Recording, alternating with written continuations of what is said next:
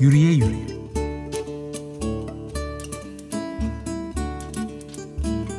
Yürümenin her türlü hali.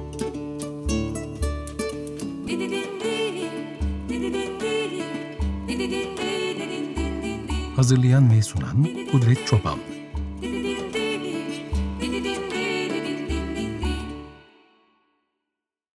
Merhaba.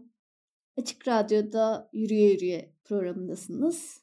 Ben Kudret. Bu bölümde yürümek ve hatırlamak, hafıza ilişkisi üzerine sesi düşüneceğim. E, fakat burada kastım toplumsal hafıza, toplumsal olana dair belleğim stiri tutmak. E, yürümenin insan beyninin hafızayla ilgili kısımlarını geliştirdiğini uzunca süredir biliyoruz ama acaba yürüyerek toplumsal belleğimizi de güçlendirebilir miyiz?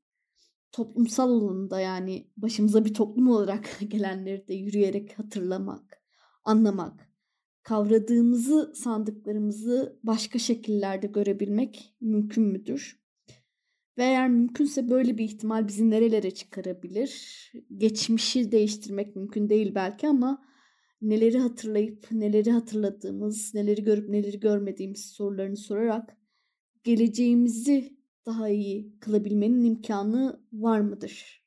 Böyle sorular etrafında dolaşacağız bugün. Toplumsal olanı hatırlamak gibi bir fikirden, böyle bir yürüyüşten e, söz ettiğimizde şüphesiz yürümenin politik hallerinden bahsetmiş oluyoruz. Ve biliyoruz ki politik bir amaçla yürümenin, politik mahiyeti olan yürüyüşlerin türlü hali ve gayet uzun bir tarihi var. E, protesto yürüyüşlerinin tarihini, yürümek ve eylemek arasındaki ilişkiyi belki başka bir programda uzunca ele alalım, konuşalım çok isterim. Ancak bugünlük e, evet yine politik bir anlamı olan bir e, eleştiri, bir isyan niteliği olan bir şeyleri değiştirmeyi murat eden yürüyüşlerden bahsedeceğiz ama eylemekle yürümek arasındaki ilişkinin bir anlamda çok daha doğrudan, daha göbekten bağlı olduğu yürüyüşler olacak bunlar.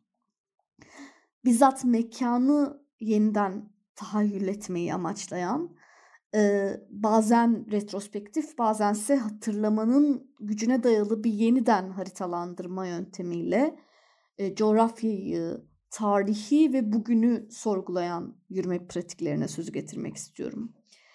E, yani mekanın kendisine iktidarlar tarafından atfedilen mekanı bu şekillerde kullanıma sunan anlam ve işlevlerden e, farklı anlamlar, amaçlar yükleyebilmeyi niyetleyen, bunu belki de mümkün kılan yürüyüşlere bakacağız. Yürüme eyleminin kendisini bir gündelik hayat taktiğine dönüştürüveren eylem biçimleri bunlar. Ki burada gündelik hayat taktiği kavramsallaştırmasını Tabii ki Michel de Certeau'dan alıyorum. Yürümek zaten gayet merkezi bir yerde duruyor külliyatında. Hatta e, yürümenin söylemlerin ve coğrafyaların şeyleşmesine meydan okuyabilme potansiyeli barındırdığını e, söylüyor kendisi. Ee, bahsettiğim türden yürüyüşlerin çeşitli örnekleri var. Birkaçını e, zikretmek, saymak isterim. Ee, Anglo-Sakson dünyada ve Amerika'da yerli halkların topraklarından edilmesini görünür kılmak için oluşturulmuş otonom yürüme grupları var örneğin duymuşsunuzdur belki. Ee, daha aşina olduğumuz e, fikir olarak e, şaşırtıcı olmayacak, olmayacak şekilde Almanya'dan çıkmış olan e, Nazizm dönemindeki kitlesel şiddetin nasıl mümkün olduğu sorusunun peşine düşen yüzleşmeyi toplumsallaştırmaya çalışan hafıza yürüyüşleri metodolojisi var ki Türkiye'de de örnekleri mevcut. Türkiye'de de gerçekleştiriliyor bu türden yürüyüşler. Ee, ve tabii e, Harvey'nin kent hakkı kavramsallaştırmasının peşine düşen e, sermayenin e, mekanı metalaştırmasının e, takibini yapmaya ki gerçekten korkunç bir hızla gözlerimizin önünde devam eden bir süreç hepimiz şahidiz ki. E, bunu belgelemeye çalışan yürüyüş grupları da var. Politik ekolojik hareketin içinden doğuyor tabii ki bunlar. E, bu türden yürüyüşlerde Türkiye'de de özellikle İstanbul'un barnını delik deşik eden 3. köprü ve havalimanı hattında bolca yapılmıştı. Bu tartışmaların çok gündemde olduğu zaman da umarım bunları da konuştuğumuz bölümlerde yapabiliriz. Fakat bugünlük çok değil azıcık uzağımızda ama çok gündemimizde başka bir coğrafyaya gideceğiz. Hatırlamak, yeniden hatırlamak ve yürümek arasındaki ilişkiyi takip ederek. Ee, Filistinli bir hukukçunun Raja Şehade'in Filistin Yürüyüşleri kitabından bahsedeceğim bugün biraz size önce. Ee, ama dilerim ki sonra da merceği biraz daha yakınımıza ve kendi bakışımıza da çevirmek mümkün olur. Ee, önce kendisini tanıtmak duymamış olanlar için e, Filistin Yürüyüşleri kitabındaki derdini anlamak açısından yerinde olacaktır. Raja Şade 1951'de Filistinli Katolik bir ailenin oğlu olarak Ramallah'ta dünyaya geliyor. E, hukuk eğitimini 70'lerin başında Londra'da tamamlıyor ve e, Filistin'e geri dönüyor ve yaşamını ve mücadelesini hala Ramallah'ta sürdürüyor. Sürdürdüğü mücadele hukuki türden bir mücadele aslında çok uzun yıllar. E, Şade bütün hukuk kariyerini İsrail devletinin uluslararası hukuk kurallarını ihlal eden uygulamalarını belgelemek ve bunlara itiraz etmek üzerine kuruyor. Ee, özellikle 60'ların sonundan itibaren başlayan ama 90'larla birlikte korkunç bir hıza ulaşan e, yerleşim e, yerlerinin genişlemesi, e, yayılma e, sürecinin e, izlerini e, özellikle Occupied Territories denilen bölge ve Batı Şeria'daki yerleşim yerlerinin e, sürekli yayılmasını sağlayan İsrail yasalarını, mevzuatının karşısında sayısız dava açıyor Şarih ve e, bu kimi zaman gizli saklı tutulan, erişilemez kılan binbir parçalı mevzuatın, askeri kararnamelerin izini takip etmeye çalışıyor hukuki kariyerinde.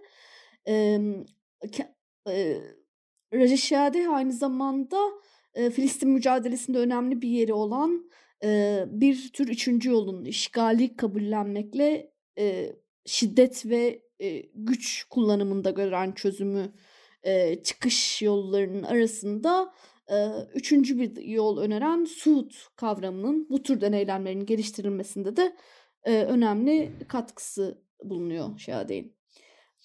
E, aslına bakarsanız Filistin Yürüyüşleri kitabı da e, 2008 yılında yayınlanıyor ve Orwell ödülü e, sahibi. E, Şade'nin tüm bir hayatına hukuk kariyerine yayılmış çabasının başka bir yüz düşümü onu devam ettiren başka bir eylemlik biçimi olarak görülebilir. Ee, yıllarca hukuki alanda belgelemeye ve itiraz etmeye çalıştığı şeyi bu sefer e, Batı Şeria'nın tepelerinde yürüyüşler yaparak görmeye, anlamaya ve tabii ki göstermeye çalıştırıyor Filistin yürüyüşlerinde. 1978'den 2007'ye yani yaklaşık 30 yıla yayılmış bir süreçte e, defalarca kez bu tepeleri yürüyor Şadeh ve bunlardan yedisini e, bu, buna bu, bu yedi yürüyüşe dair izlenimlerini, iç sesini e, bize ulaştırıyor Filistin yürüyüşleri başlıklı kitap. Belki biraz gözümüzde canlandırmamız için Şehadeh'in e, üzerinde yürüyüşler yaptığı toprağın kuş bakışı görüntüsünü e, tarif e, etmek lazım. E, şöyle anlatıyor Şahade. E, tepelere ve sadece birbirini görebilecek şekilde planlanarak kurulmuş İsrail yerleşimleri yüzyıllardır boş kalmış bir toprağa kalabalık nüfuslar yerleştirebilmek için inşası sürekli devam eden altyapı, yol inşaatlarının çevrelediği bir yerde vadide kalan ve tepedeki yerleşimler genişledikçe hareket alanları daralan, küçücük alanlara sıkışmış, birbirlerinin üzerine yığılmış Filistin yerleşimleri nin arasında yürüyor Çiade. Bunu sayısal olarak ifade etmek de anlamlı olabilir belki. Yürüyüşlerin gerçekleştiği 30 yılda 5900 kilometrekarelik dar bir alana yarım milyondan fazla insanın yerleştirilmesinden bahsediyoruz aslında.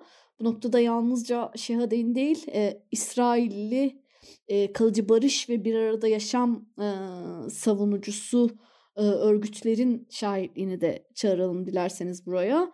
E, bunlardan biri olan e, İsrailli barış aktivistleri, barış savunucuları tarafından kurulmuş ve yerleşimlerin yayılma politikasındaki adaletsizliği ifşa etmek, bu yolla yerleşimlerin genişlemesini önlemek amacıyla çalışmalar sürdüren Peace Now örgütü e, Şehad'ın kitabının da yayınladığı 2008 yılında sadece Batı Şeria'da 1518 yeni Yahudi yerleşim birimi inşa edildiğini kayda geçirmiştim.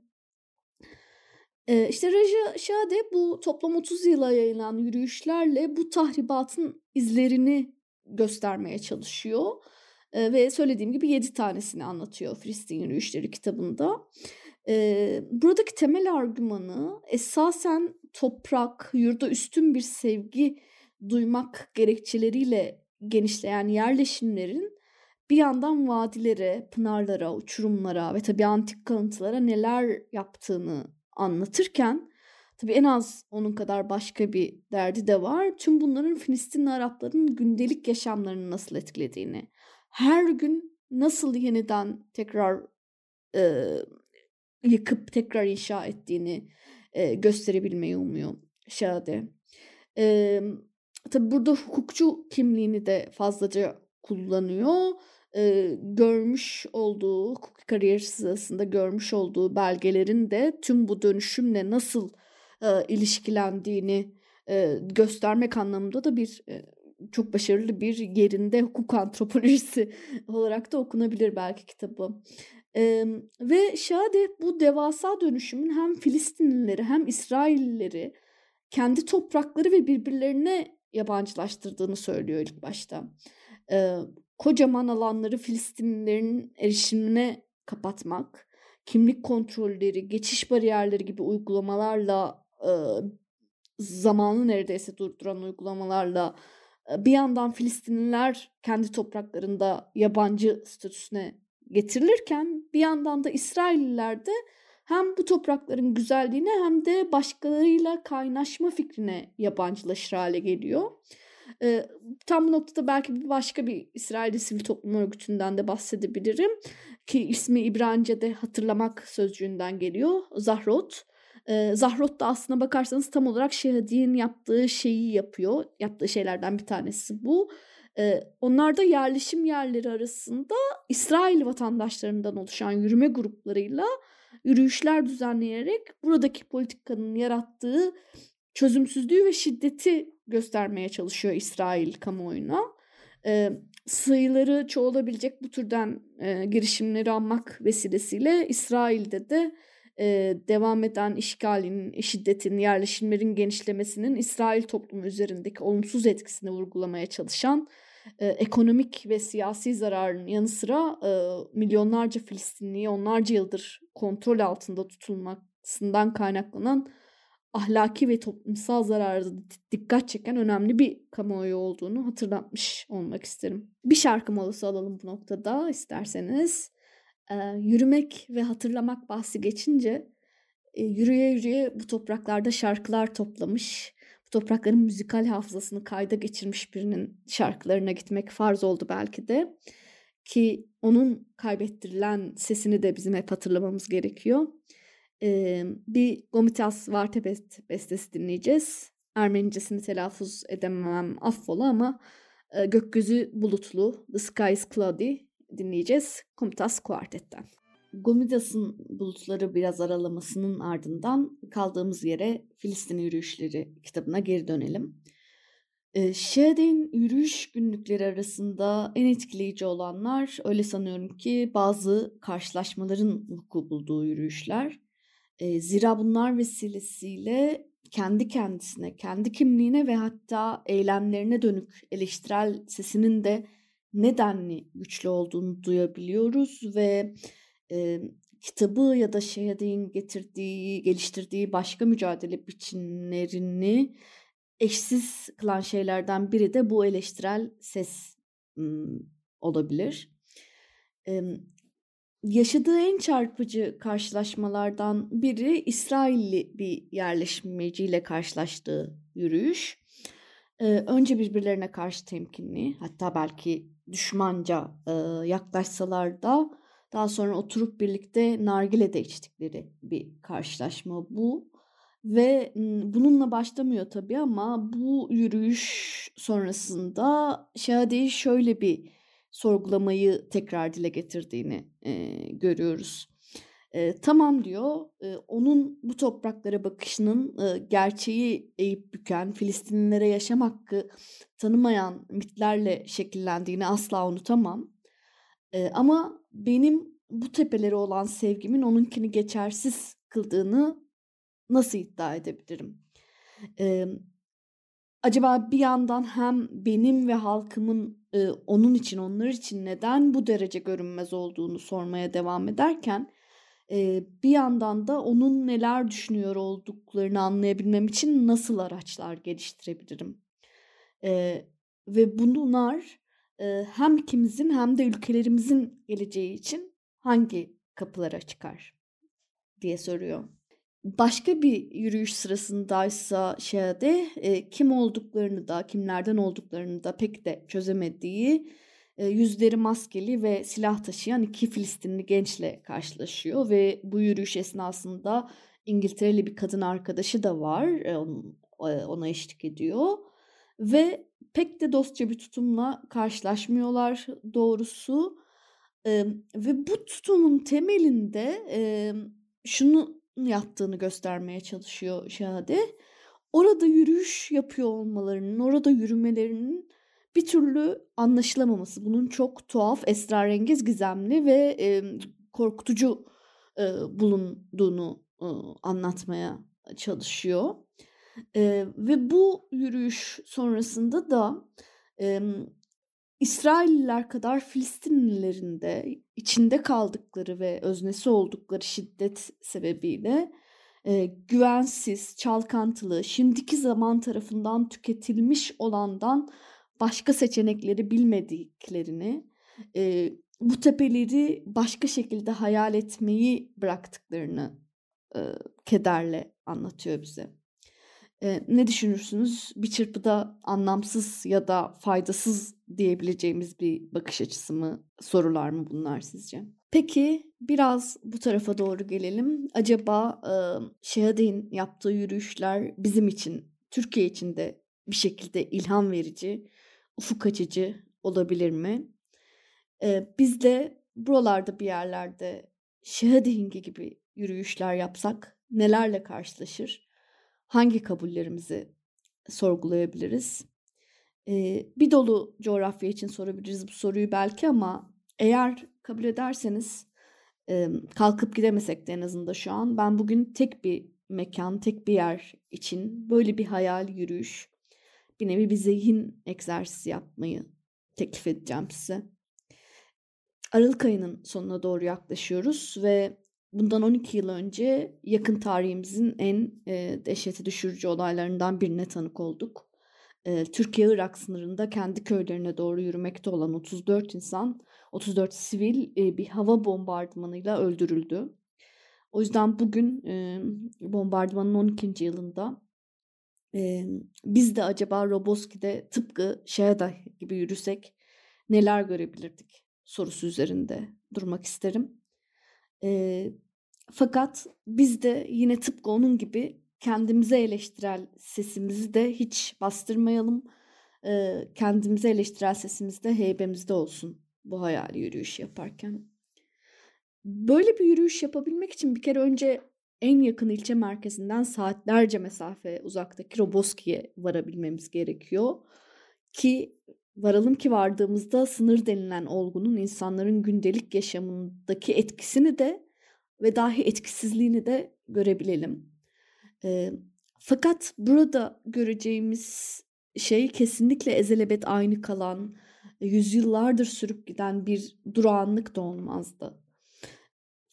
Yürürken belki de fark etmemiz gereken asıl şey e, bombardımanda en katı halini gördüğümüz doğrudan şiddetin başka başka türlerde zaten hep oralarda bir yerlerde olduğu. Ve şiddet denen şeyin aynı zamanda kendi iç dinamiklerini yaratan, sürekli yeniden yaratan çok sık yıkıcı bir süreç olduğunu da anlamamız gerekiyor. Tıpkı Filistin'deki gibi. Böyle yaparsak, yapabilirsek Buradaki doğrudan şiddete de yol açan yapısal şiddeti ve yapısal şiddetin katmanlarını da görebiliriz belki. Ve şunu da sorabiliriz belki kendimize. Acaba burada şiddeti daim kılan asıl şey devletin e, bu sınır bölgesinde yaşayan vatandaşlarıyla Kürtlerle kurduğu ilişkinin istikrarsızlığı olabilir mi? Sınır bölgeleri e, kural koyucu gücün pek de öyle kurala falan bağlı kalmadığını, kuralları kimi zaman esnetip yok sayıp kimi zaman da ne derece katılaştırabildiğini belki de en net görebileceğimiz alanlardır. Ve bu gerçeği anlamak, tanımak, sanki hakkında her şeyi çok iyi biliyormuşuz gibi yapıp durduğumuz bir takım kavramları mesela aidiyetleri, legalite meşruiyet krizlerini, kaçakçılık, koruculuk gibi olguları da yeniden ele almamızı sağlamalı. Hemencecik kuru verdiğimiz bazı sebep sonuç ilişkilerini daha dikkatli sorguladığımızda e, sınır bölgesini, burada yaşayan insanları aslında bir kere daha kriminalleştirmeye yarayan e, söylemleri dillendirmeden önce de biraz yutkunabiliriz belki. E, köylülerin koruculaştırma süreci, kaçağın onlar için anlamları ve işlevleri, 93 yılında bir gecede yapılan baskınla Zeviyan köyünün boşaltılması ve Roboski'ye insanların göç ettirilmesi hikayesinin burada yaşattığı tahribatları görmeye çalışabiliriz.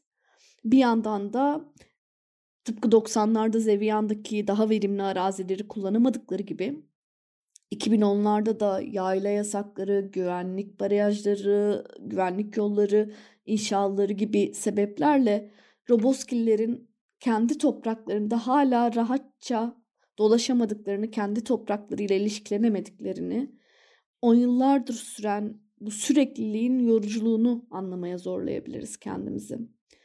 Burada sürüp giden yapısal şiddetle sivilleri topun ağzına rahatça koyuveren, öldüklerinde onları değersiz kurban ilan ediveren söylemlerin ilişkisi pek de o kadar az olmayabilir. Bunları söylerken doğrudan bombardıman hakkında pek kelam etmediğimin farkındayım.